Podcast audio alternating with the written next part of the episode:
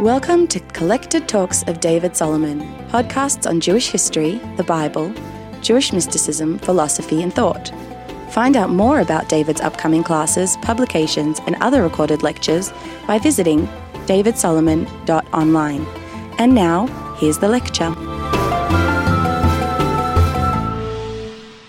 This is part one of a four part series entitled The Messianic Idea in Jewish History. This series was filmed in 2021 at Caulfield Shul. To see the video recording, please refer either to David's YouTube channel or go to the episode webpage, which you will find at davidsolomon.online.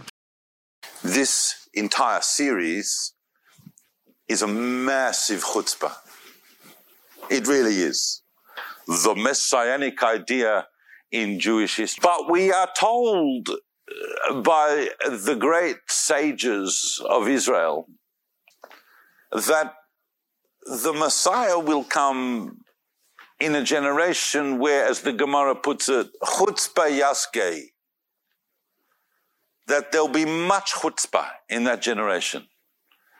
So I'm kind of thinking that although my talk is a chutzpah, it may well serve to bring the redemption closer by adding to the amount of chutzpah already current in our generation. It's a chutzpah because it's an enormous topic, and almost every single thing I'm going to say on it is its own subject in Jewish studies. I want to say that from the outset. And like I always say, we're skimming over in a hovercraft to cover the main framework of what you would spend time delving into, but the hovercraft still provides a coherent picture of an overview of where we understand at the moment historically and in scholarship and so on. I'm bringing to this course two, well, at the end, no, no let me leave that. At the end of the day, it's a, I want to give this series in a history framework, and so I'm going to embed it in the actual history of the Jewish people, but I'm going to be guided by the emergence and resurgence of this thing called the messianic idea. To cut it short, we're going to talk about the messianic idea as the, the idea, not yet the belief, but actually the apprehension of reality, the idea that there is a time that will come, a kind of end time, we can call that, in very fancy terms, we can call that an eschaton. The concept eschatological means things to do with the end times, but there will be an end times. This is the basic picture that emerges this idea that we might all sign off and go, yeah, yeah, that's the messianic idea. If you have to describe it, this is what it is. There are many nuances and deviations, but this might be basically what it is. That there will be an age which may be the end of history. It may be the beginning of history, but it will be ushered in by a person who is an embodiment of the ideals of the new eon, of the new age, but who qualifies from the old age for that role. They are the transitional moment. They, and the, in, in, in nominal, what we might call, and I only learnt this word the other night. Some of you may go, oh, what a boomer, but I only learnt this word the other night. What we might call norm core values. Put your hand up if you know the word norm core. Yeah. Good, good, good. Use it. It's extremely hip with your kids. It's fantastic. Now, the norm core idea of that transitional figure is that he qualifies for, from the old world, meaning he's going to look like something like he's going to be kingly. So he's going to have qualities of king. He's going to have qualities of, uh, of, of Torah. And he's going to obviously not only keep the mitzvot himself of the Torah, but he's going to get others to do it. And significantly, importantly, and perhaps um, essentially, he needs to be a descendant of King David. So you have those things, and then you transition into the, the, the eschaton. There are many scholars who, we've all we've done is we've provided a definition of the messianic idea. And I think I haven't seen anybody vigorously shake their head. And that that and that that Messiah will come, and there's all different variations, and that Messiah will come and usher it in, and that will mean a range of things for the world, for the Jewish people, whatever. But it will be the new age, and there won't be any more. Everything will be good.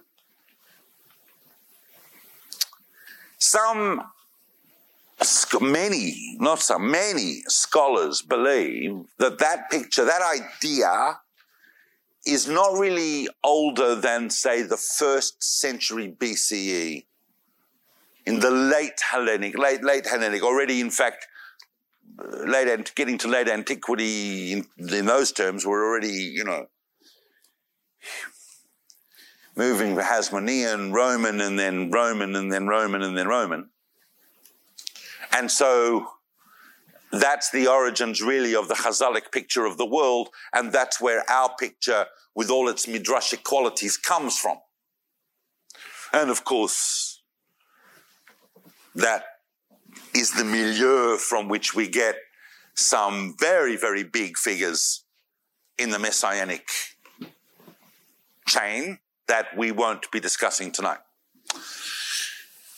because tonight I'm going to go way back before then.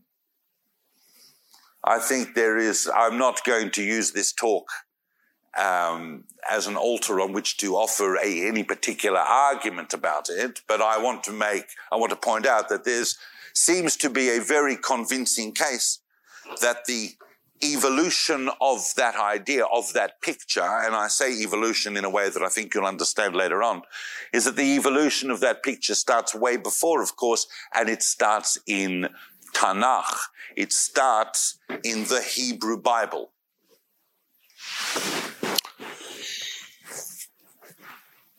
Obviously. The question scholars have is the picture in the Hebrew Bible the same picture as Chazal have, the same picture as we have. So those are some of the things I'm going to touch upon. But tonight I'm going to focus on Tanakh. I'm going to focus on the Bible to look at several moments which either propel or are propelled by the messianic idea in its evolution towards what we now understand. And remember, I'm embedding this in history more than in just ideas. So the idea is important. But it's the historical application of it that concerns me most in this series. And we will bring it hopefully up to the present moment, but we're going to start with Tanakh. Now, the Tanakh does in its various parts, and as you know, it's a complicated and complex composite, the Tanakh. But it does have in its pages this idea of acharit yamim, often translated dramatically as the end of days. It just, you know, it's the Tanakh's way of saying much later. The Messianic idea already kind of pops up in a way, but in a way that's kind of ambiguous and we would have to reinterpret somewhat anachronistically from later perspectives in Jewish history and thought and writings to read it this way, but there are allusions in the Torah itself to the Messiah.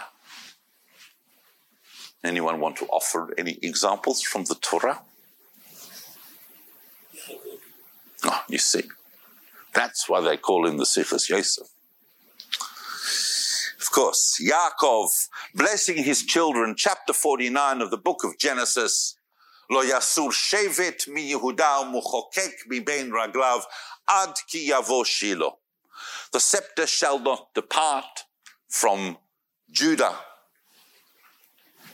nor the lawgiver from between his feet until, and the extremely ambiguous words, until he shall come Shiloh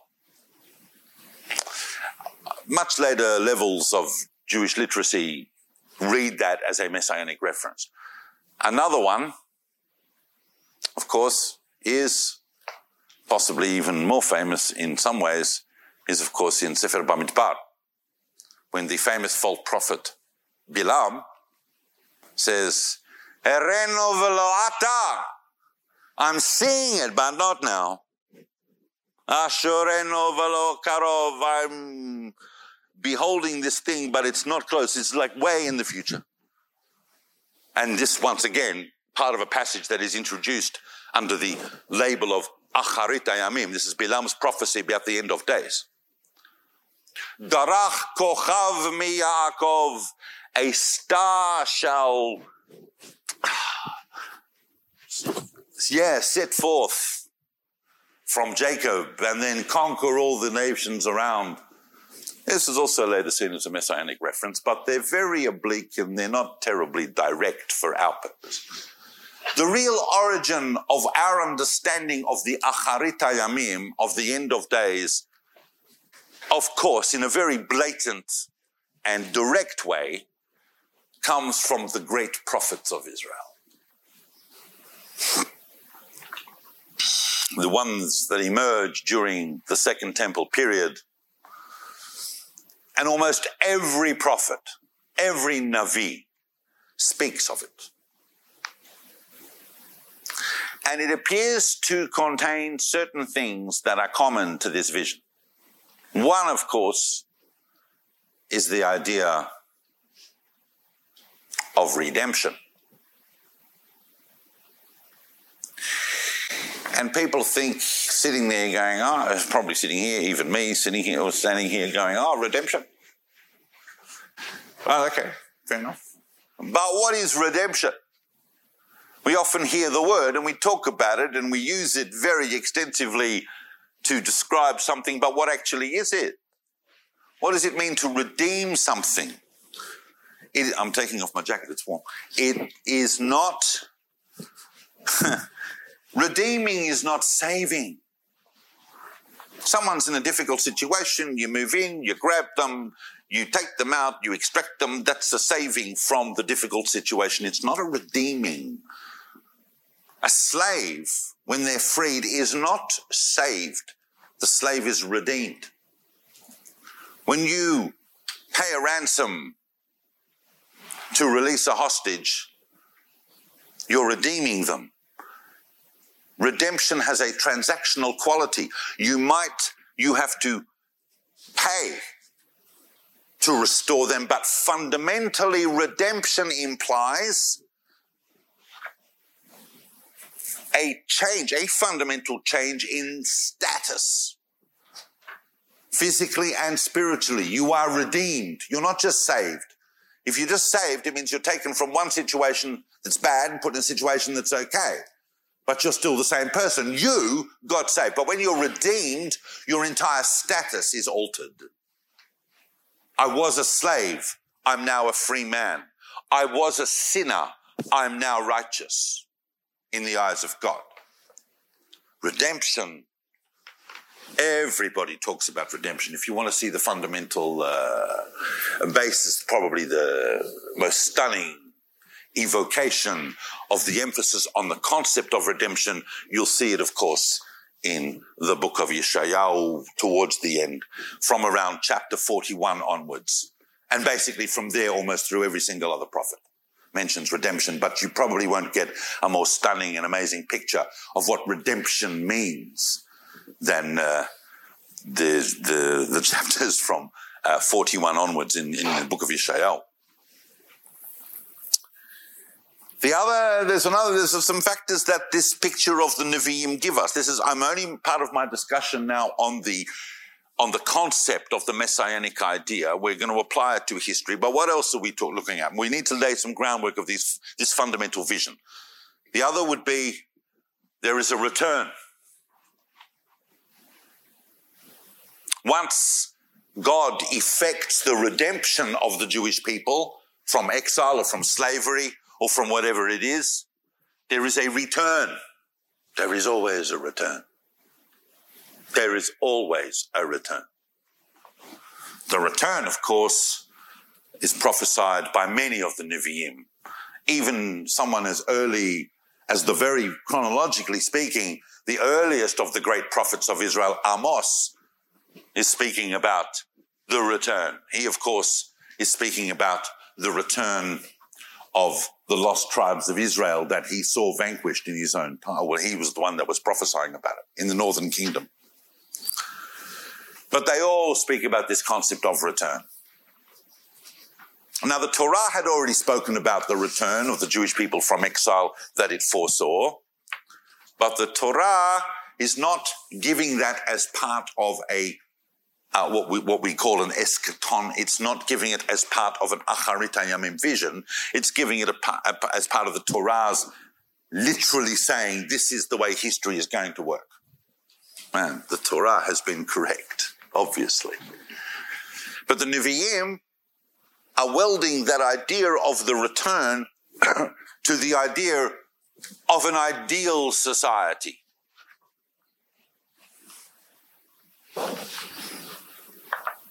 An ideal society. A society completely just and righteous and free.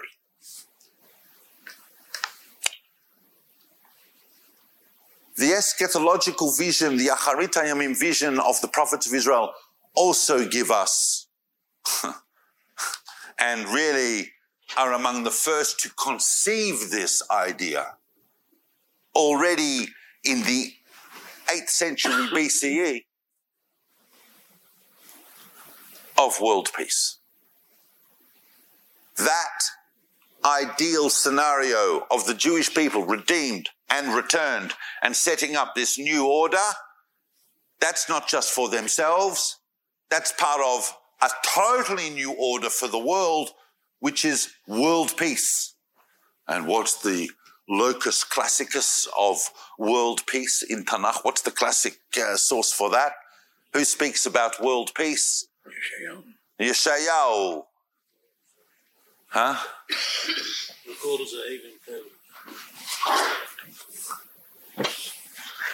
It's chapter 2 of the book of Yeshayahu. It's Lo yisagoy el goy cherev v'lo yilmedu od milchama. Nation will not lift up sword against nation, nor will they learn any more war. Ah.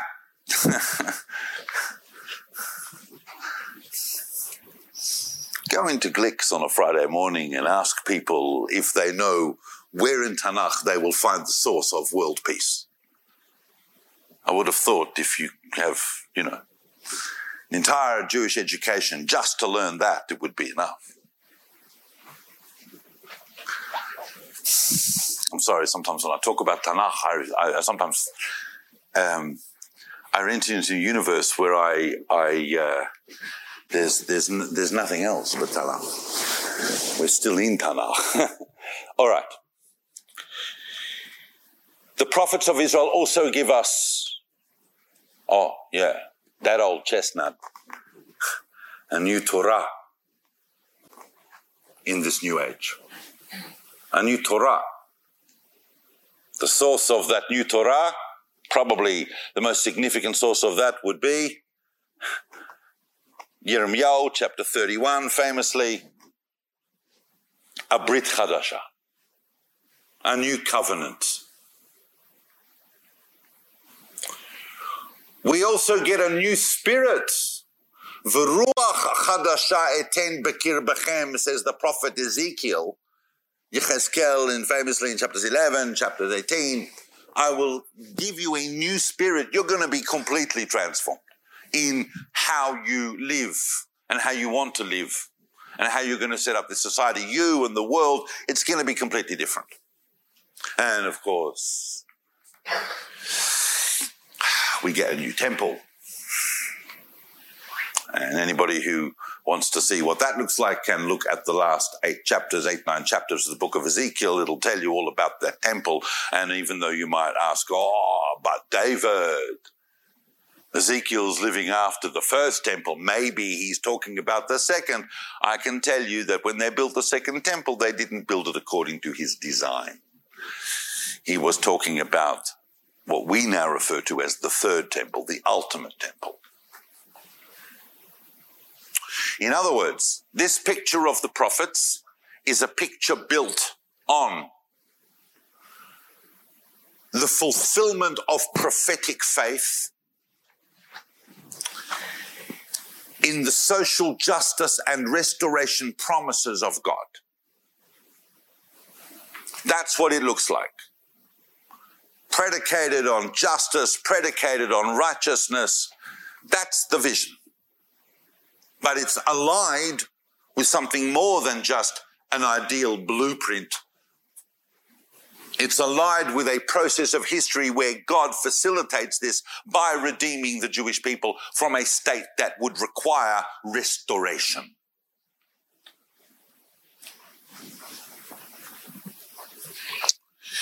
Now, the other, the interesting thing about that whole picture and the various sources that I've brought you and this golden age that gets ushered in at the end of history effectively by God, what is missing there in all those passages and in that picture is clearly a Messiah. They have described the end of days and they've described what we would call the messianic period, but they have not given us a Messiah. They have not given us a dude or dudette. They have apparently left that out. What I want to explore with you is the idea really that there are two different visions of the end of days that become synthesized, not in Tanakh so much, but in living history as the idea evolves. Because the other I picture that the prophets of Israel give us is that there is a king, there is a leader that is connected with this golden age that is coming. That leader is a righteous king. It is the overwhelming righteousness of that king himself that ushers in the age. He is the ultimate ruler. He is the ultimate king. He is a representation and conduit for divine will. And we have this picture in concert with this eschatological picture with no king. Some scholars have even called that the monarchical and non-monarchical model of the eschatology. But we're going to explore that because it gets complicated. Not complicated, but there are some interesting high points along the road about how that those two ideas become wedded together.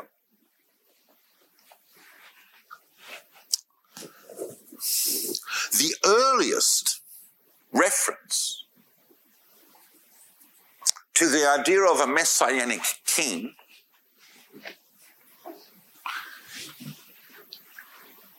is remarkably early. Anyone know what that is? I would, I would be extremely impressed if anyone knew this. Um, this is an obscure pasuk. And when you read it, you really have to be paying attention to what you're reading to pick up its what the. It's a pasuk that says, "V'yiten oz lemalko." He shall give strength to his king. V'yarem keren mishicho and shall lift the horn of his anointed one, allying the concepts of king and anointed for the very first time, because the word Mashiach means anointed, but in the Torah it always refers to the priest, the anointed high priest. The word the Messiah does not really appear in Tanakh. Anointed, Mashiach means anointed. But the first welding of that idea of the anointed one to the king who is effectively of God is where? And the remarkable thing about it is where it comes from in Tanakh. Because it comes from the second chapter of Samuel 1. It is from the tefillah of Hannah, the prayer of Hannah after she brings her little child Samuel to serve in the tabernacle and she offers this incredible prayer of high praise and prophecy. In the course of which she utters the verse, He shall give strength, he shall give power to his king, and shall raise the horn of his anointed one. We don't even have a king yet. What are you talking about, Hannah? And in fact, uh, obviously the commentaries there are going, oh, it's prophecy. And yes, it's very powerful prophecy and it's a very powerful insight because Samuel is the person that's going to effect the transition to the kingship, to the rise of the king. He's going to anoint the first two kings of Israel. By the way, just as an aside, who's feeling confident about their knowledge of Tanakh? No one? Oh, well then, the question won't be fun. um, how, there are only six kings in Tanakh that are explicitly said to have been anointed.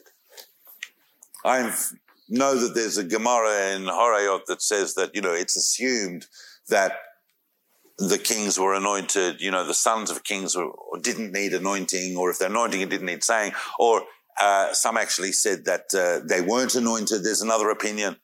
There are only six kings explicitly anointed. Of course, that has mystical meaning in itself because we're waiting for the seventh. Mm, mm. Who were the six kings that were anointed in Tanakh? Shaul, David, Shlomo, very good. Who's next? The, ne- the next three are the hard ones, right? Yehu, Yehoacha, Yoshiyahu, and not Yoshiyahu, Yo, no, yes, uh, no, Yehoash, Yehoash, and Yehoachaz. All right, all different reasons, all things going on there. Okay. So now we have a picture where there is, and, and, and obviously there are numerous instances throughout Tanakh where we see that picture. But I want to, before we just hit the, the, the hardcore historical pictures that I want to give us about this idea that we have this different focus on the on the Acharit Yamim, or we have this king that embodies it. I'll read you. This is very interesting. That's interesting too. That was probably someone's alarm to wake up in the middle of my talk. All right. This is from this is from chapter nine of the book of Amos. Pasuk Yud Aleph. I'm going to read in Hebrew. No one needs to panic. I will translate. I'm looking around for signs of panic at people. I'm going to read in Hebrew. I won't read that slowly, and I will translate as I go. Yep. But I can't sit here and read Tanakh and not read in the language of Tanakh. This is amazing because I want you to bear in mind everything I've just said now, and then we have a look at this. In chapter 9 of the book of Amos, Amos, Bayom Hahu Akim et Sukat David Hanofelet. On that day, I will raise up again the fallen tabernacle of David. V'gadarti et pirtzehen v'arisotav akim, I'll build it firm as in days of old. Uvniti akim olam, yep, I'll breaches, set up its ruins anew, and I'll build it firm as in days of old. I'm reading the JPS translation here just for just for the sake of ease. So,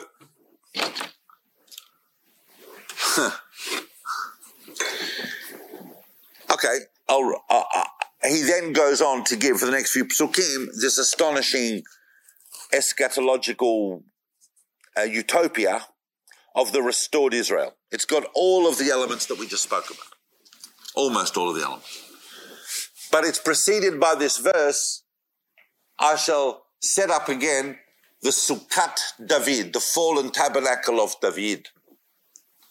This is Amos, ladies and gentlemen. If we're going to say there was a synthesis, some kind of synthesis between the northern and the southern kingdoms, between the idea of an unspecified social justice utopia and the idea that there is an embodiment of the utopia in a Judean king, what's that doing in the mouth of a prophet in the north of Israel at the beginning of the 8th century or earlier?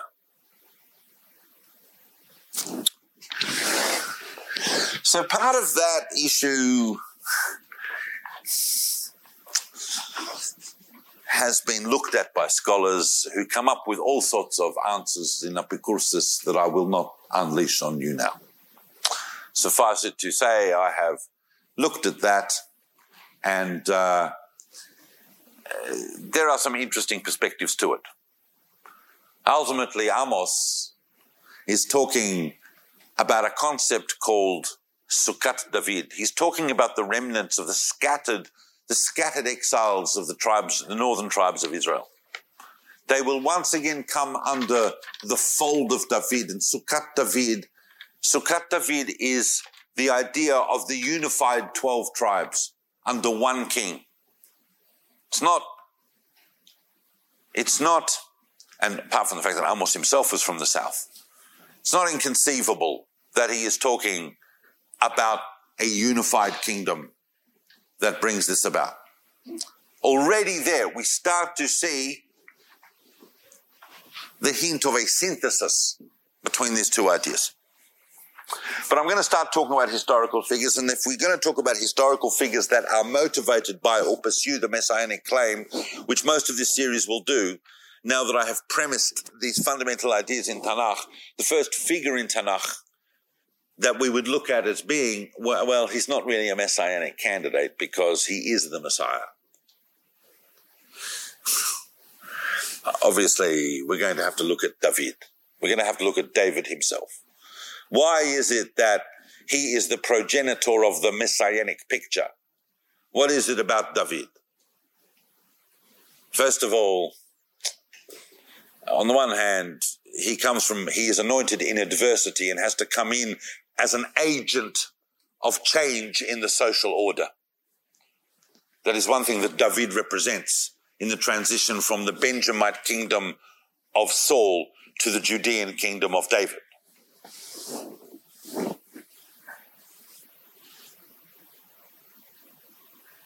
But also, on the other hand, his entire uh, kingdom is predicated on justice.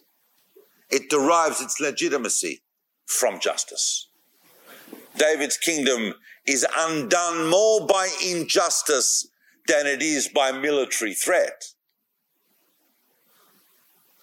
Many of the subsequent kings of Israel thought, and rulers of Israel at various times thought that their power would be secured and that their kingdom would be legitimated by force by military prowess, or even by economic treaty. But the kingdom of David, the kingdom that David avowedly sought to set up and did attempt to set up, was a kingdom predicated on justice and which drew, drew its legitimacy from justice. The closest David's kingdom came to, the closest David himself came to being undermined was through injustice not through any enemy at the gates.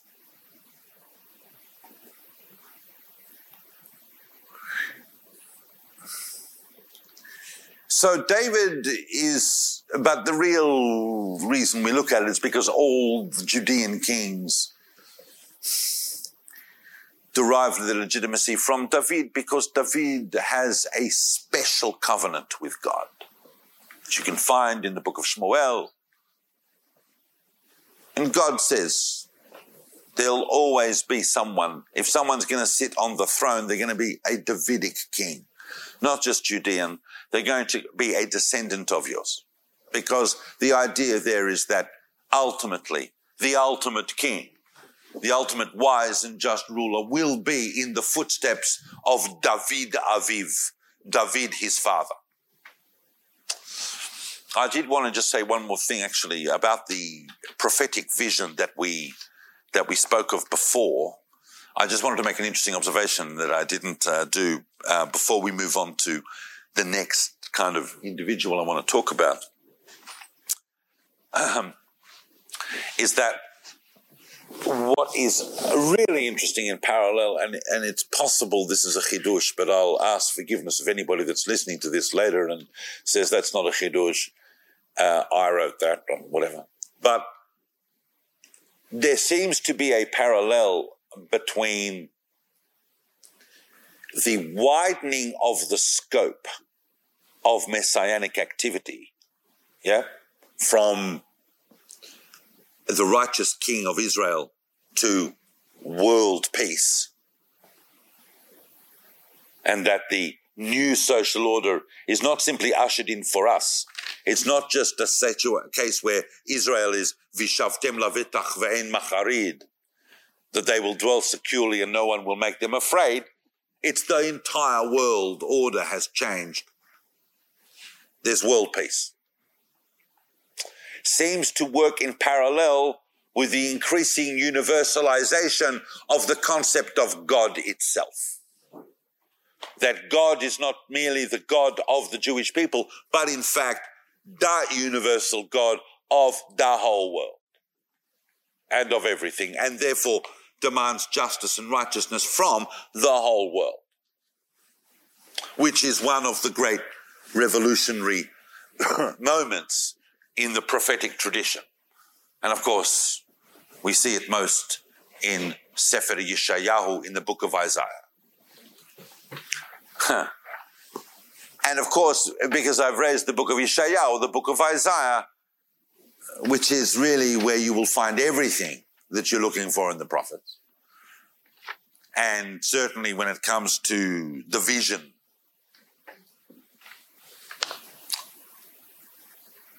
who really is the first figure that we would look at biblically and say, that person either embodies or is moved by or propels forward the idea of the messianic king.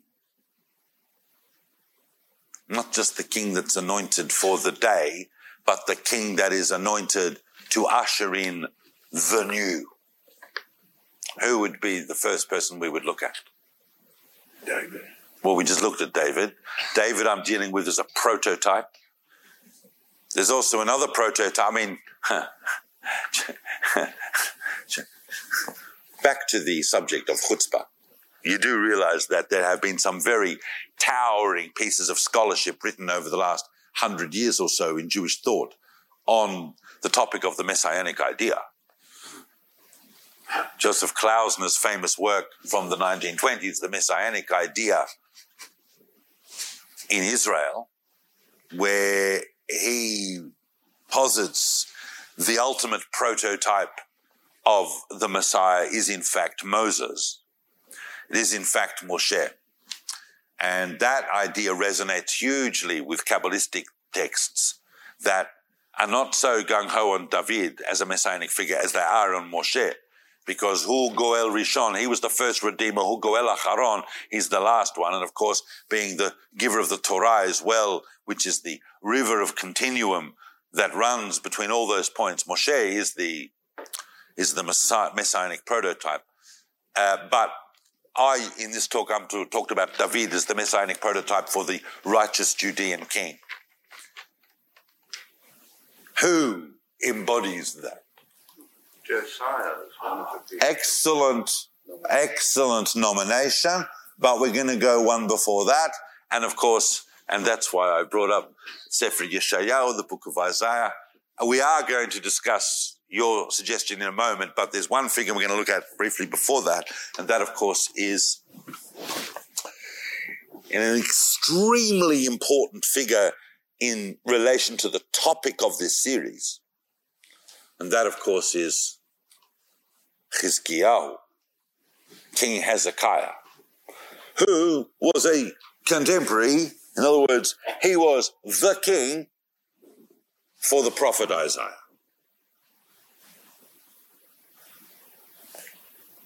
You got to understand, Hezekiah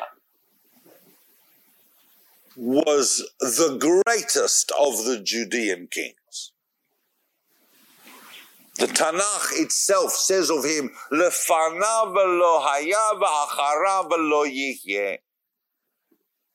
Before him there wasn't, after him there isn't, including David. He's just off the scale. What's the story with Chizkiyahu? Why was he regarded as such a phenomenal king? I mean, he is more than likely the subject of the famous verses in Yeshayahu chapter 9, Ki yeled yulad lanu. A child is born unto us, he will wear government on his shoulders of righteousness and so on. A set of psukim, of course, appropriated by another religion much later on, but Hezekiah was certainly almost the subject of that. Hezekiah, what did he do? Well, I'm not going to go into great detail here about his career because obviously, two things. One, I've spoken about it extensively elsewhere and even perhaps in this room. So, in this room at other times or in other rooms at other times. And secondly, of course, because his story is right there in Tanakh. And thirdly, because you already know it probably. And I'm just going to go over it in brief so we can focus on what it is about Hezekiah that was remarkable. and we could point to many things, but the one that is going to really um, inspire us to understand who this figure was is the fact that he saw the northern kingdom vanquished, vanquished meaning obliterated, annihilated, its population ethnically cleansed completely, and the entire project of the ten tribes ended. But 20 years later, the Assyrians came back to do the same thing to Judah, and this was the end of Jewish history. This was the a full existential moment of the end of Jewish history. This was the annihilation of the Judean kingdom. There was no Israel. There's only Judah. And Judah has been completely conquered and ravished. And there's only one little pixel left on the map. And that is Jerusalem. And there's 200,000 or so Assyrian soldiers awaiting to take the city and end it. And they sent emissaries. What are you talking about? You're not going to stand before us. You know how many nations we've conquered that have told us their gods will help them out? You're not going to. Surrender, and it might be easier. Hezekiah the king takes these letters and he goes to the roof of the temple and he opens up the letters to heaven and he says, God, this is it. If you're going to intervene in history, now is the moment. And the divine intervenes in history. Because that is the point at which all of the theo-historical background in Tanakh, everything from Bereshit bara Elohim, in the beginning God created the world, and then the Avot, Abraham, Yitzchak, and Yaakov, and Yosef, and Moshe, and then all of the judges and the the the the the the leaders and the kings and the whole history of the David and everything, the temple and the Jewish people, everything is dragged into objective real history at that moment. That's the juncture. Because that fact that the Assyrian army, and I know that there are different historical views on what may exactly have happened. I'm not going into that now, but the fact that Jerusalem was saved and the Assyrian army went elsewhere is recorded outside of the Tanakh. It's recorded by the Assyrians. It's recorded by other ancient world historians. It is the moment that we talk about that is the beginning of capital H history. That's not to say that anything that happened before that moment didn't happen. Obviously, the Tanakh is reflecting a reality that's eventually going to be brought in total sync with what we know from archaeology, from chronology, from history. But that's the moment where they merge. That's the moment where we start to have corroboration from other sources. That's the divine intervention. That's the new order.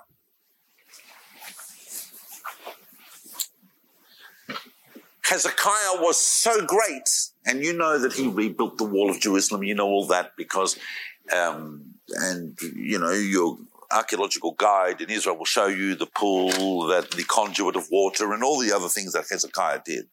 And of course, the rabbis much later on made a big deal of Hezekiah. But he was so great that, of course, he prompts the most radical opinion about the Messiah that exists anywhere in Jewish literature, which is found in the Talmud, in Masechet Sanhedrin, the famous comment that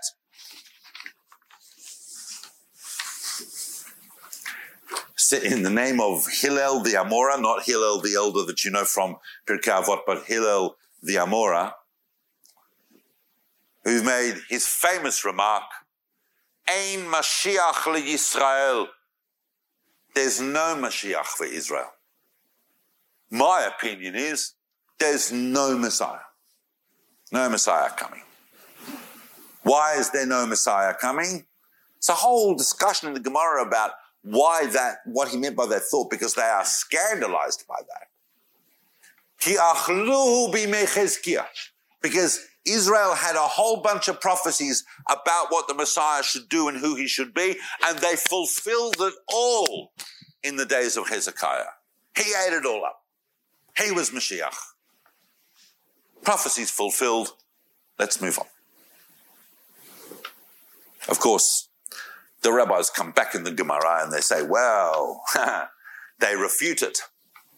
And they refute it, of course, and it's interesting, they could refute it with a number of verses, but the famous verse that they decide to refute it with and once again, we don't have more time to go deep, deep into the metaphysical implications of this Gemara, because it's an astonishing Gemara. But the pasuk they refute him with is the famous pasuk from Yeshayahu.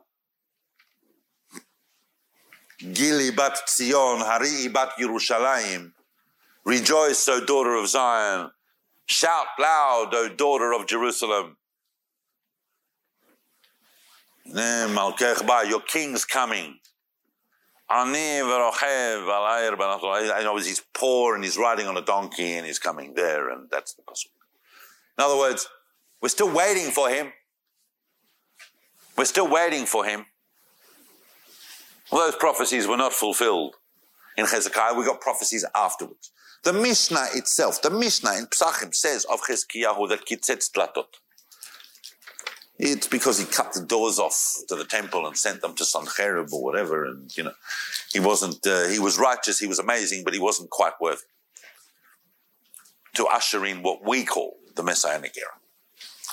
But Chezkiyahu is a messianic figure in the Bible that is propelled by this idea of the righteous king. And yet what's interesting is this. What's interesting is that Yeshayahu, who is writing during Hezekiah's career, I'll put some post-it notes in my Tanakh so I find things easily. Don't have to waste your time flipping pages, but I'm flipping pages.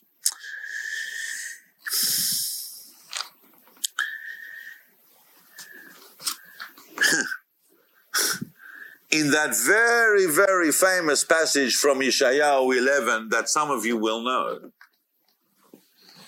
V'yatza choter migeza Yishai, and a shoot shall grow out of the stump of Yishai of Jesse, v'netzer misharashav yifre, a twig shall sprout from his stalk. The spirit of Hashem shall alight upon him, a spirit of wisdom and insight, a spirit of counsel and valor, a spirit of devotion and reverence for the Lord. He shall sense the truth by his, etc. So it's the righteous king. It's the righteous Davidic king that's going to usher in the new era.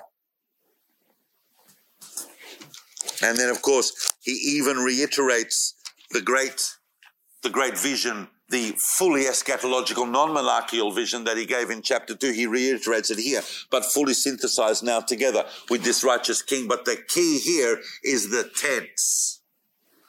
It's not Hezekiah. It's someone yet to come.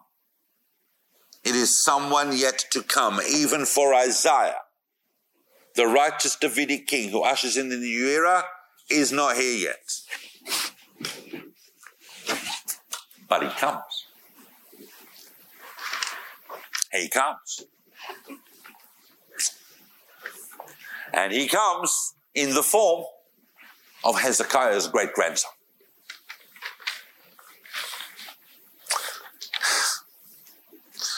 So about a about 70, 80 years later. Yoshiyahu or Josiah is living in a kind of a different universe from Hezekiah.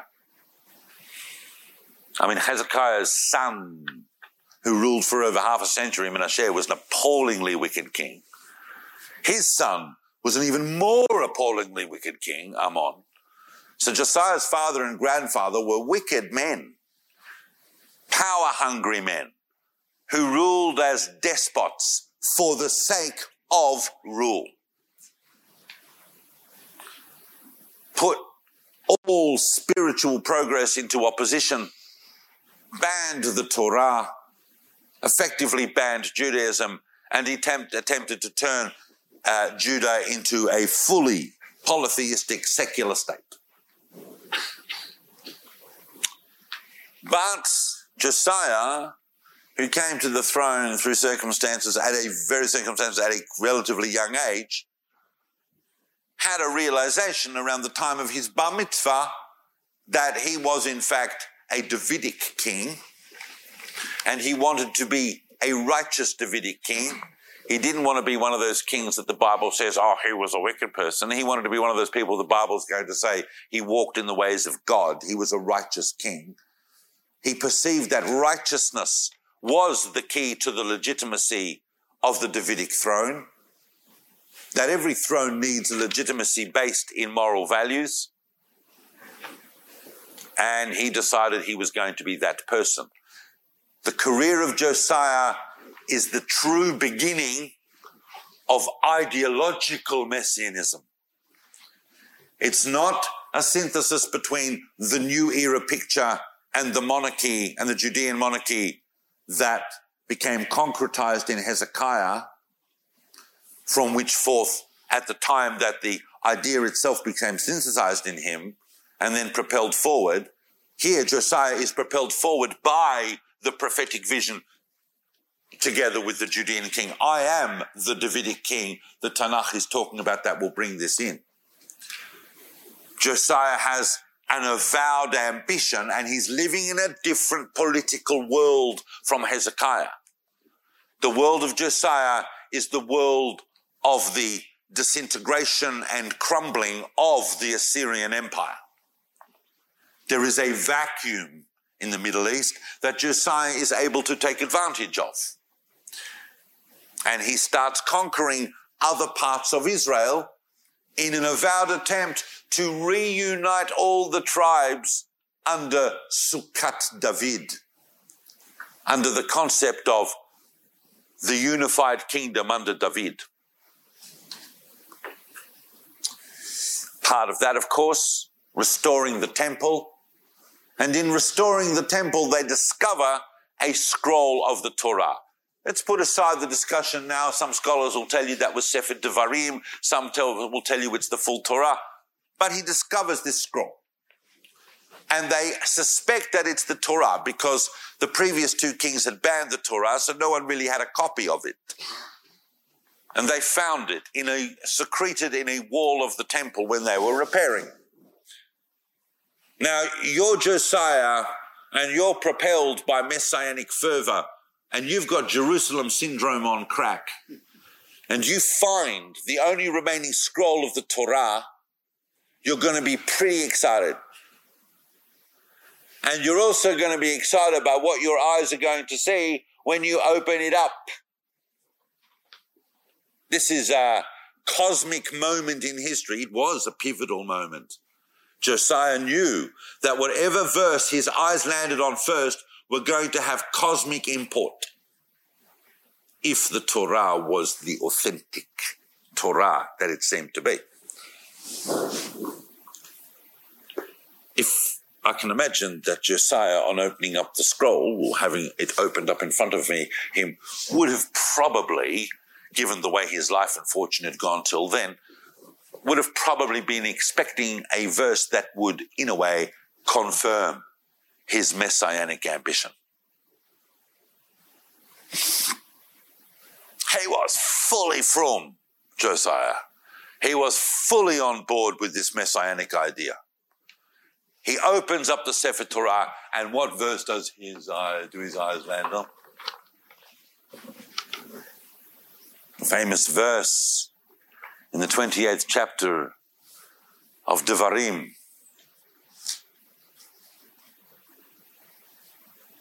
Kitavo, n'tochacha, Vayolech Hashem et Malkacha, Asher Takim Alecha. God will lead away meaning put into exile, lead away the king that you have put over you to a land which you and your fathers knew not, a land where they worship stones and wood.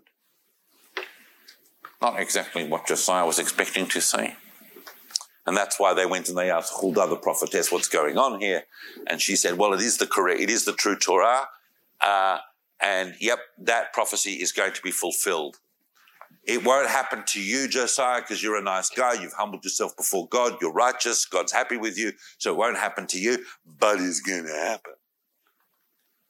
Effectively telling Josiah that whatever you do, you're not going to be the one. History has built up debt that needs to be paid only by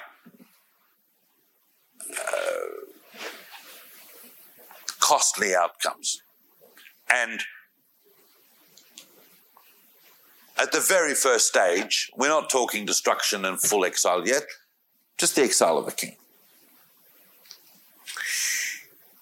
That did not seem to deter Josiah from the pursuit of his messianic program. Because the big moment for Josiah, and he goes about an entire entire revolution of the country from top to bottom religiously.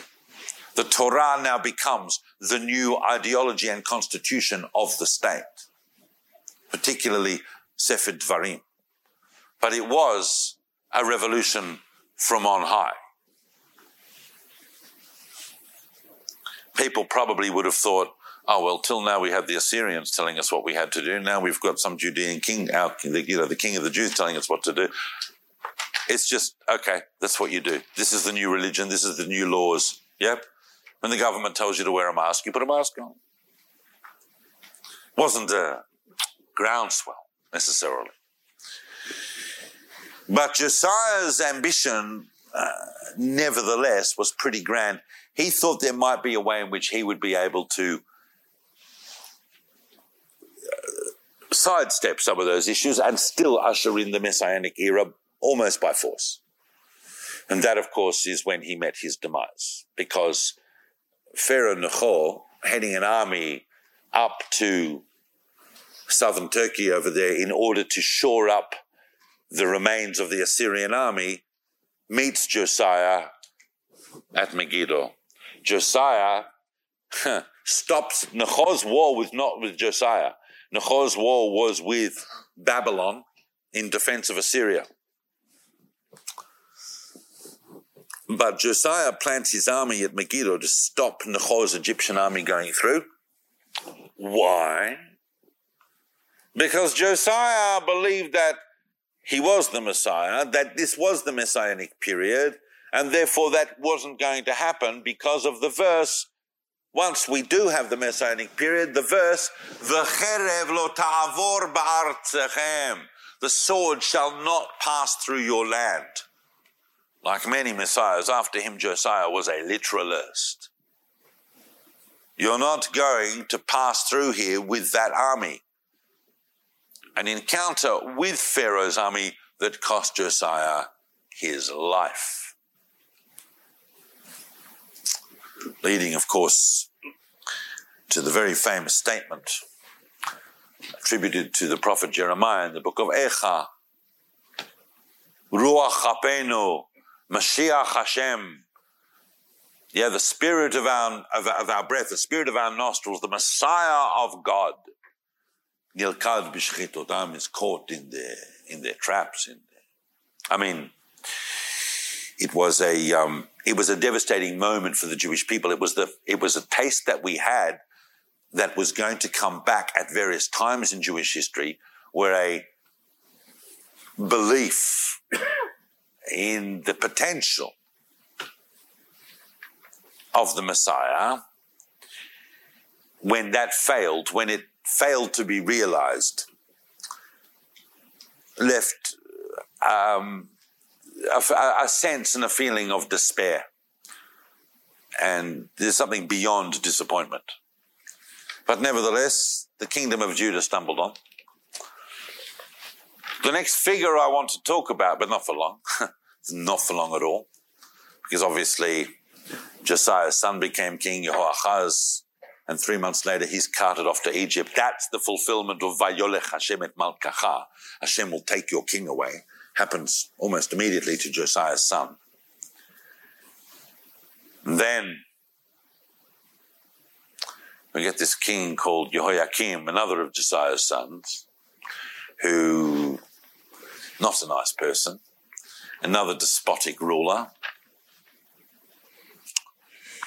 And then when he dies, 10 years or so later, he is re- succeeded by his son, Yechoniah. Now, Yechoniah is a messianic figure. Yechoniah is a messianic figure because Yechoniah sat on the throne for three months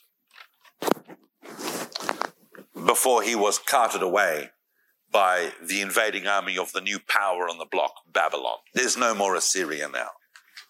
Egypt is also for fallen. There's only Babylon. And Babylon have come to make sure that the Judeans are going to be loyal and uh, They siege Jerusalem and they invade it and they conquer it and they take the king away. The king has only been on the throne for just over three months. The young Yechoniah. And they take him to Babylon. And he is placed, and in his place they put as the next ruler is his uncle, the last remaining king, brother or son of Josiah, of those brothers of that generation that hadn't been king. That, of course, is Tzidkiyahu, who is the last king to sit on the throne of Judah. During Tzidkiyahu's reign, Yechoniah is living in Babylon. The Babylonians do not kill Yechoniah. So we now technically have two kings. One sitting on the throne in Jerusalem as the king of Judah, and the other in Babylon as the king in exile. Those two figures formed around, no, there were formed around those two figures lobby groups within the Judean state itself, some of whom recognized, well, they all recognized Tzidkiyahu as the official king at the moment, but some of whom were still holding out hope for the restoration of Yechoniah that Yechoniah, in fact, was going to be, is the Mashiach. And at any point now, the Babylonians are going to collapse and Yechoniah is going to come back with all the vessels that were stolen and restore the Judean commonwealth and restore the Davidic kingship and restore the new social order, etc. He's the Mashiach. And famously, in chapter 28 of the book of Jeremiah, that uh, the prophet Hanani ben Azur, the false prophet, it was a movement. It was a false, it was possibly the first false messianic movement. He prophesies about this. He says, is coming back. Within two years, Yechoniah will be coming back. You got nothing to worry about. The Babylonians are on the edge of destruction.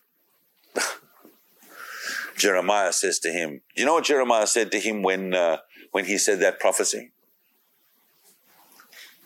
Jeremiah's first response was, Amen. Halavai, right? Sounds good. Halavai. But it ain't gonna happen.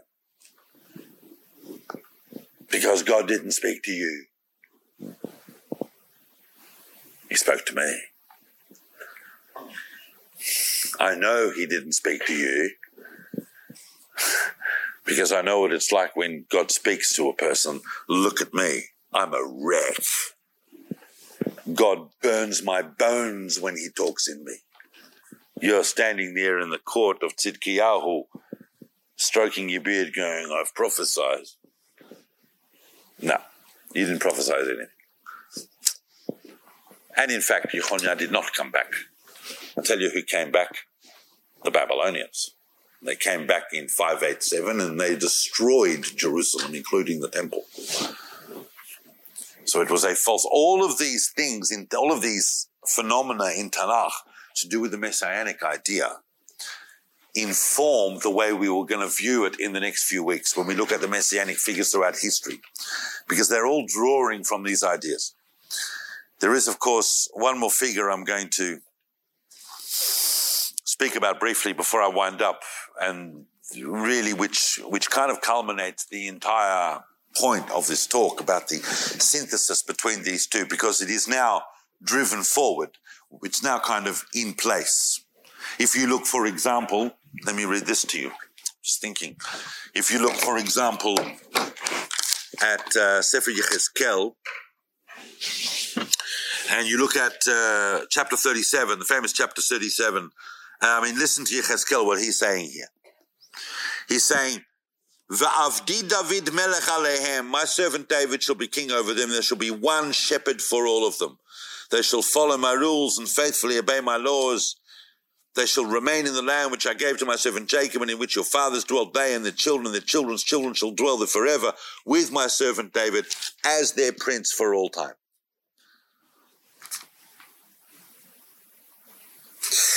The interesting thing about that is because, and I, I, I just need to go back to Yechoniah for a moment.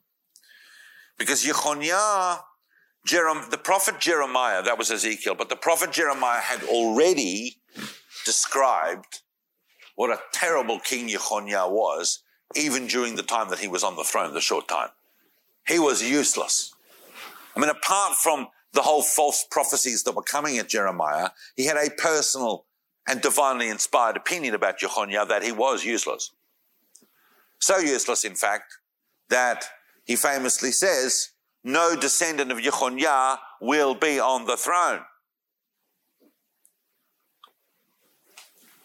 Them's fighting words. It means that that's a chestnut, by the way, for quite a number of different issues. Like I said, every topic is its own subject in Jewish and sometimes even Jewish Christian studies. Obviously, you know who draws his lineage through Yechoniah, so they've all run around trying to defend that, but it's very clear in Yirmiyahu that he says that. The Messiah has to be a Davidic king descended from David, but it can't go through Yechoniah.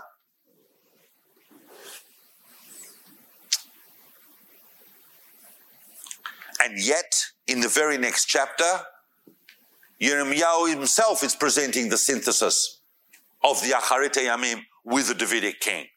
So he still believes in the concept of the Davidic king being the one who ushers it in, even Jeremiah, and even though he's cursed out Yechoniah. And then there's the destruction and the exile, the full exile into Babylon. And there is the prophet Ezekiel. And the prophet Ezekiel himself in chapter 37, as I just read, is giving you this stunning synthesis. The belief that there is a relationship between the Davidic king, a specific Davidic king, who is righteousness personified, and the new age that the prophets have envisaged persists beyond. In fact, in a way, the failures that have come so far have simply served to propel the idea forward because now it's an established concept. Now, its non fulfillment can only mean a deferment to a future period.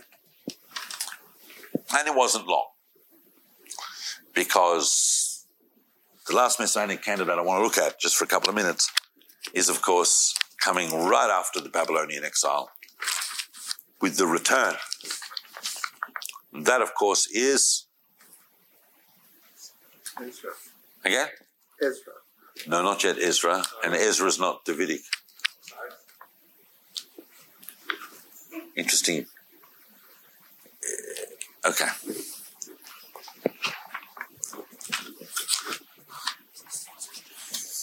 This figure is a strange messianic candidate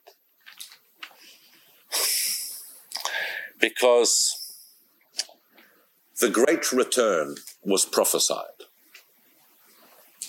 In a very specific sense, it was prophesied by the prophet Jeremiah at the end of the first temple. He even knew how long it would last. But when it came, it kind of underwhelmed everyone's expectations. It wasn't the great big apocalyptic return that the earlier prophets seemed to be indicating.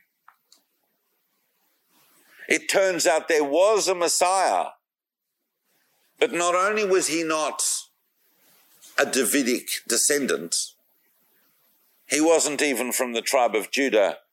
And not only was he not from the tribe of Judah, he wasn't from any tribe because he wasn't even Jewish. The prophet Isaiah refers to him as Mashiach to Koresh, Cyrus. The great Persian ruler who defeated Babylon and decreed that nations can go back to their homelands and restore their cultural and religious institutions, including the Jews. The famous decree of Cyrus. Isaiah writes, God says to his Messiah, Koresh, so not only did we not get the fireworks, but everything was done au natural. And it's difficult to whip up messianic apocalyptic fervor when things are basically okay. I have a friend. It's interesting. I have a friend who believes it's. Uh, I'm not going to enter into a, an argument or discussion about this now, but he believes that it would have been better in 1948 if instead of creating the state of Israel, that the British had kept Palestine, the entire mandate, but turned it into a country called Palestine and brought it into the British Commonwealth. Not only would they be playing cricket, but things would be extremely civilized, according to my friend. Yeah? They'd be, you know, they'd be driving on the left and they would be, you know, it would be a very civilized, culturally British place, like Australia, like New Zealand. I didn't want to point out to him that Pakistan is also the Commonwealth, but that was the situation for the Jews in the wider Persian Empire.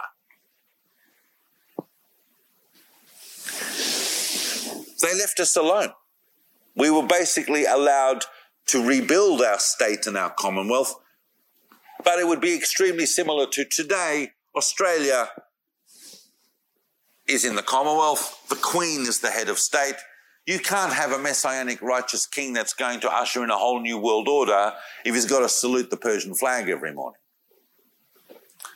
One figure around whom some level of messianic aspiration takes place is, of course, Zerubbabel. Zerubbabel is the figure who is the nominal leader of the Jewish people and the return. Zerubbabel is the grandson of Yehoniah. So interestingly enough, the prophecy of Jeremiah comes true in the fact that Zerubbabel returns but cannot assume the position or the title of king. He's called Fahat Yehuda, the governor of Judah. At best, he's a Nasi, he's a prince, but he can't be a king. Everything about the career of Zerubbabel is the messianic idea in suspension. The great prophecies about the return were not fulfilled, they got banalized in a way. It was all a bit ordinary. and that's not to say it wasn't amazing. But it's a bit like when you meet people that lived through the 20th century. I don't know if you know anyone like that, who lived through the 20th century that saw the restoration of Israel from the Holocaust after 2,000 years of exile and went, that's nice. It is possible to live through unbelievable moments in history and still think they're kind of, okay, that was just the flow of events. And not see phenomenal divine intervention. I'll tell you who was very excited about Zerubbabel were the two great prophets that accompanied him on his return and attempted with him to restore the spiritual and physical Israel. That, of course, were the prophets Haggai and Zechariah. Haggai called Zerubbabel the signet ring of God. That's a very interesting phrase because that phrase had already been used by Jeremiah in relation to Yehoniah, saying, God says, even if you were my signet ring, I would cast you off. And here Haggai is calling Zerubbabel in the next, a few generations later when they come back from Babylon, he's calling you, you're my signet ring. You are the correct leader. And Zechariah well, Zachar.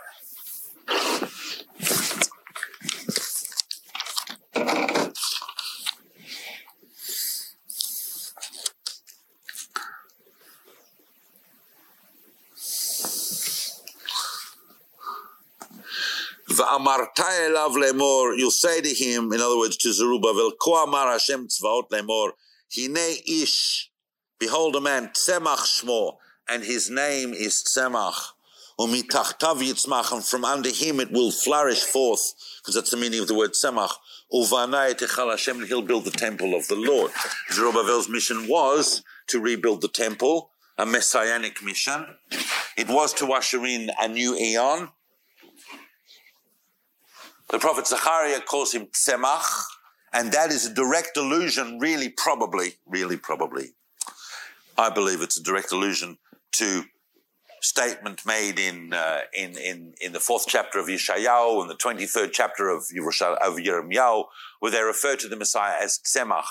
And Zechariah is using that language deliberately to say, we believe that there is the potential for this person to fulfill the messianic promise of the great synthesis between a Judean king who acts in the name of God as a signet ring and the ushering in of an era of righteousness. But it would appear that the generation, that was not the generation it was to be, just like Josiah. You had a lot of Lego in place, but it was not to be. Some scholars who have wanted to support the proposition that I uh, mentioned at the beginning of this talk that they believe that the messianic idea doesn't really appear until the first century BCE or the first century CE ask the question, well, if you've got all of those statements from the prophets and in the Bible talking and the synthesis being developed, and if you think that the idea was already formulated by the time you come out of the second temple, and that's uh, out of the first temple, and that's kind of one of the key ideas is that the destruction and the exile meant that all of the promises of restoration had to be deferred to a later date and that that's the essential messianic idea. But if that was the case, then how come for the whole period after Zerubbabel, so from the, you know, early fifth century BCE right up to the first century BCE, there's no explosion or manifestation of messianic yearning. The idea does not seem to be apparent. I mean, even the Hashmonaim, with all their kind of priestly king nationalism on crack, even they weren't really that running around talking about Davidic kings and restorative eons. And it's a good question. And it would appear that it's connected, the answer would probably lie connected with the point I was making before about the actual social and historical conditions of the Jewish people during the Second Temple period, where they were part of either some superpowers commonwealth that was basically letting them be with bumps along the road. But the Persian period's quiet. The Hellenic period is a little less quiet, interesting, but nevertheless, Alexander the Great didn't come and try and wipe out the Jews. If anything, he, he confirmed their position in their location and where they are and what they're doing. And over the succeeding couple of centuries, his successors tried to Hellenize the whole of the Middle East. But no one was really trying to make conditions significantly oppressive against which you would rebel. And so the idea went into some level of abeyance until, of course, along come the Romans, and already there are some great existential questions about who are we and what's happening, and the revival again of the re- delayed and deferred fulfillment of the prophetic promise. So we are going to pick up next week. I'm going to wind up here. We are going to pick up next week from that exciting point because it is right there in that crucible of the first century BCE and the second century, sorry, the first century CE and the second century CE. When we look at figures like Jesus of Nazareth, like Bar Kokhba, and other messianic figures, and I'm very, very keen to see what it is I'm going to say so I hope that I will see as many. I know this has been not an easy lecture to sit through. I can see in some of you we have covered a lot of different material. You do realize once again I will be annoyed at the things I left out. It's much more interesting than I've made it, but I look forward to seeing some of you next week because I want to continue this journey with you. All right. Thank you for listening. We hope you enjoyed the talk.